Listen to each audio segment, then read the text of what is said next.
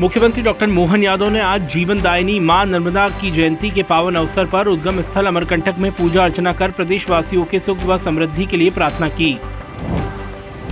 मुख्यमंत्री डॉक्टर मोहन यादव ने आज माँ नर्मदा के उद्गम स्थल अमरकंटक में विभिन्न विकास कार्यों का लोकार्पण एवं भूमि पूजन कर क्षेत्रवासियों को सौगातें दी। अमरकंटक में आयोजित कार्यक्रम में मुख्यमंत्री डॉक्टर मोहन यादव ने कहा कि आज मैंने यहाँ सीवरेज ट्रीटमेंट प्लांट का लोकार्पण किया है। इससे नर्मदा नदी स्वच्छ बनी रहेगी। माँ नर्मदा की कृपा सदैव प्रदेशवासियों पर बनी रहे। मैया के चरणों में यही प्रार्थना है। मुख्यमंत्री डॉक्टर मोहन यादव ने आज जीवन दायिनी माँ नर्मदा जयंती के अवसर पर नर्मदापुरम के सेठानी घाट पर आयोजित महोत्सव में माँ नर्मदा जी की आरती व विधि विधान से पूजा अर्चना कर प्रदेश के कल्याण की कामना की। साथ ही एक करोड़ की लागत के विकास कार्यों का भूमि पूजन एवं लोकार्पण किया।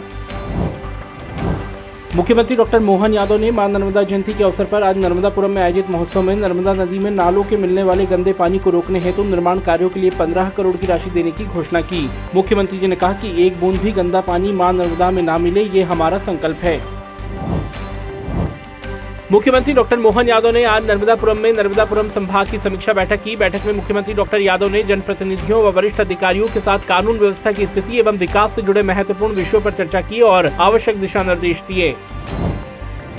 मुख्यमंत्री डॉक्टर मोहन यादव ने कहा है कि प्रदेश के लिए ये गौरवान्वित करने वाली बात है कि पीएम जनमन योजना के तहत शिवपुरी ज़िले की कलोथरा पंचायत में सिर्फ़ 29 दिनों में देश का पहला जनमन आवास बनकर तैयार हुआ है। श्री भागचंद्र जी को उनके पीएम जनमन आवास के लिए हार्दिक शुभकामनाएँ।